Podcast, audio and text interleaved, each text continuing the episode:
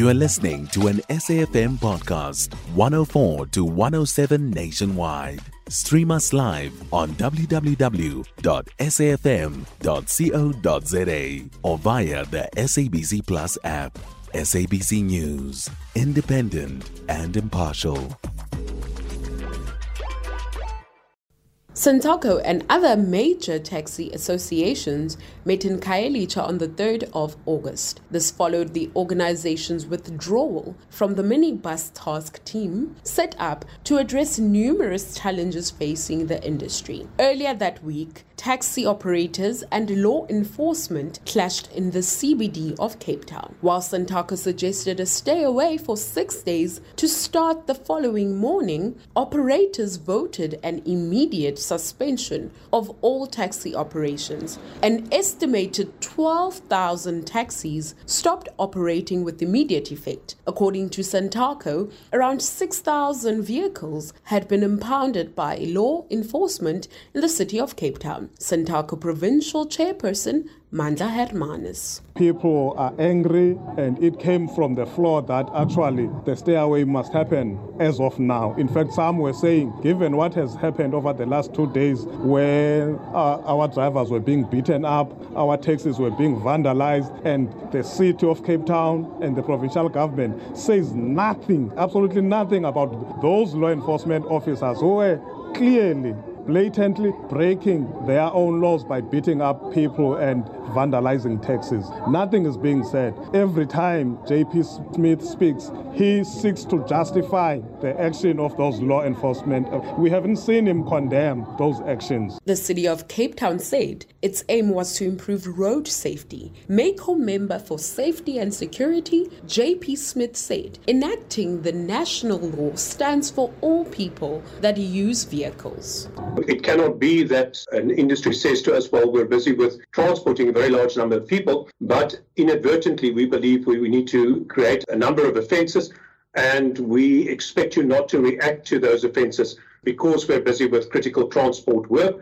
We accept the importance of the transport work, but we also expect the industry to improve its standards, to deploy roadworthy vehicles with competent drivers who are fit and proper drivers who understand the National Road Traffic Act and the provisions of law and operate those vehicles in a safe manner that doesn't put their passengers, their commuters, or other road users at risk. That's an important principle for us. The announcement of an immediate strike caught tens of thousands of people off guard that afternoon. People were left with no transport and made desperate attempts to get onto buses. Dramatic scenes played off at bus terminals across the city. With little to no trains operational in the city, commuters were left with no choice but to take drastic action. Thousands had to take perilous walks along the N2 highway to make their way home. So I've got two days now in Cape Town now. I can't get home because there's no transport for me to travel. So please government, can you just make a plan for us to bring back the taxis? The taxi strike wasn't good for a lot of people because we come late at home and some people walk down the road from the freeway and it was very dangerous for some people. And now also you have to have a cut in your salary because you get home early. You have to leave early in order for you to be home early. So I don't think it's fair on us as commuters. The majority of people making use of minibus taxis are workers living in impoverished townships along the N2 highway. The industry provides transport to around 70% of all residents of Cape Town. Violence erupted soon after with reports of cars being stoned and the torching of vehicles and buses and shootings. Santaco Provincial Deputy Chairperson Nceba Enge. Santaco distances uh, themselves from the violence that is taking place on the street. Remember, we are not on strike, but we are in stay away. And when we are stay away, it means that we are parking our vans at our taxi ranks, at, at our homes or houses, and we are sitting at our houses. So we are not responsible for what is happening out there. Emergency talks started immediately, with Santaco demanding, among others, that its impounded vehicles be released. The discussions went into late nights and early mornings with no resolution. By Monday, no end seemed in sight as violence escalated. Golden Arrow bus services approached the High Court for an immediate interdict. A bus driver was shot and wounded, and six of the company's buses were gutted after being torched. Ionis Shaik is the Golden Arrow chairperson. In terms of this order, the taxi associations that operate in the Cape Town metropole area are restrained from intimidating, threatening, harassing, or in any way interfering with Golden Arrow's operations throughout Cape Town. And they are also interdicted and restrained from intimidating, threatening, harassing, or assaulting any of Golden Arrow employees or passengers.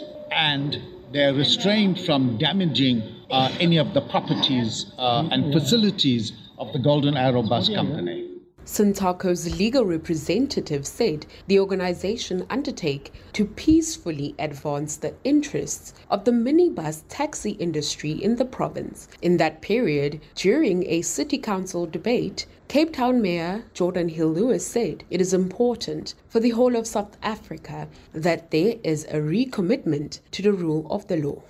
It can and should serve as a catalyst to reimagine our public transport and to reform the taxi industry to better serve its passengers and its drivers. The biggest elephant in the room during this crisis was the lack of a functional passenger rail service. If trains had been running, the taxi industry would not have been able to hold Cape Townians to ransom.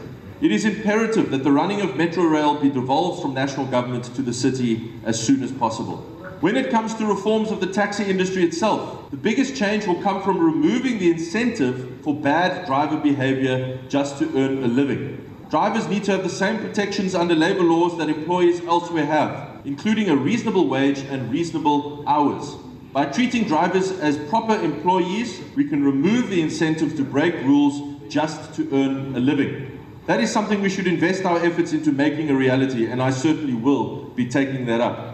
Over 850,000 pupils and around 17,000 staff were unable to reach schools, while health facilities and several clinics were closed due to safety concerns. Police Minister Bheki Cele stated that a total of five people were reported dead, 120 people had been arrested, and 53 taxis were impounded in law enforcement operations clearing a taxi blockade on 3 August following late night negotiations between the city of Cape Town and Santaco, the eight day strike finally came to an end on the 10th of August. The minibus task team has since reconvened, with all parties agreeing to work on issues pertaining the taxi industry. This report was compiled by Mariska Botha. I am Lerato Dlalisa in Cape Town.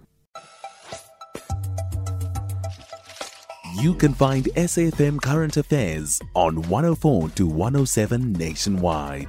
Our podcasts are available for download on all our digital platforms. SAFM, leading the conversation.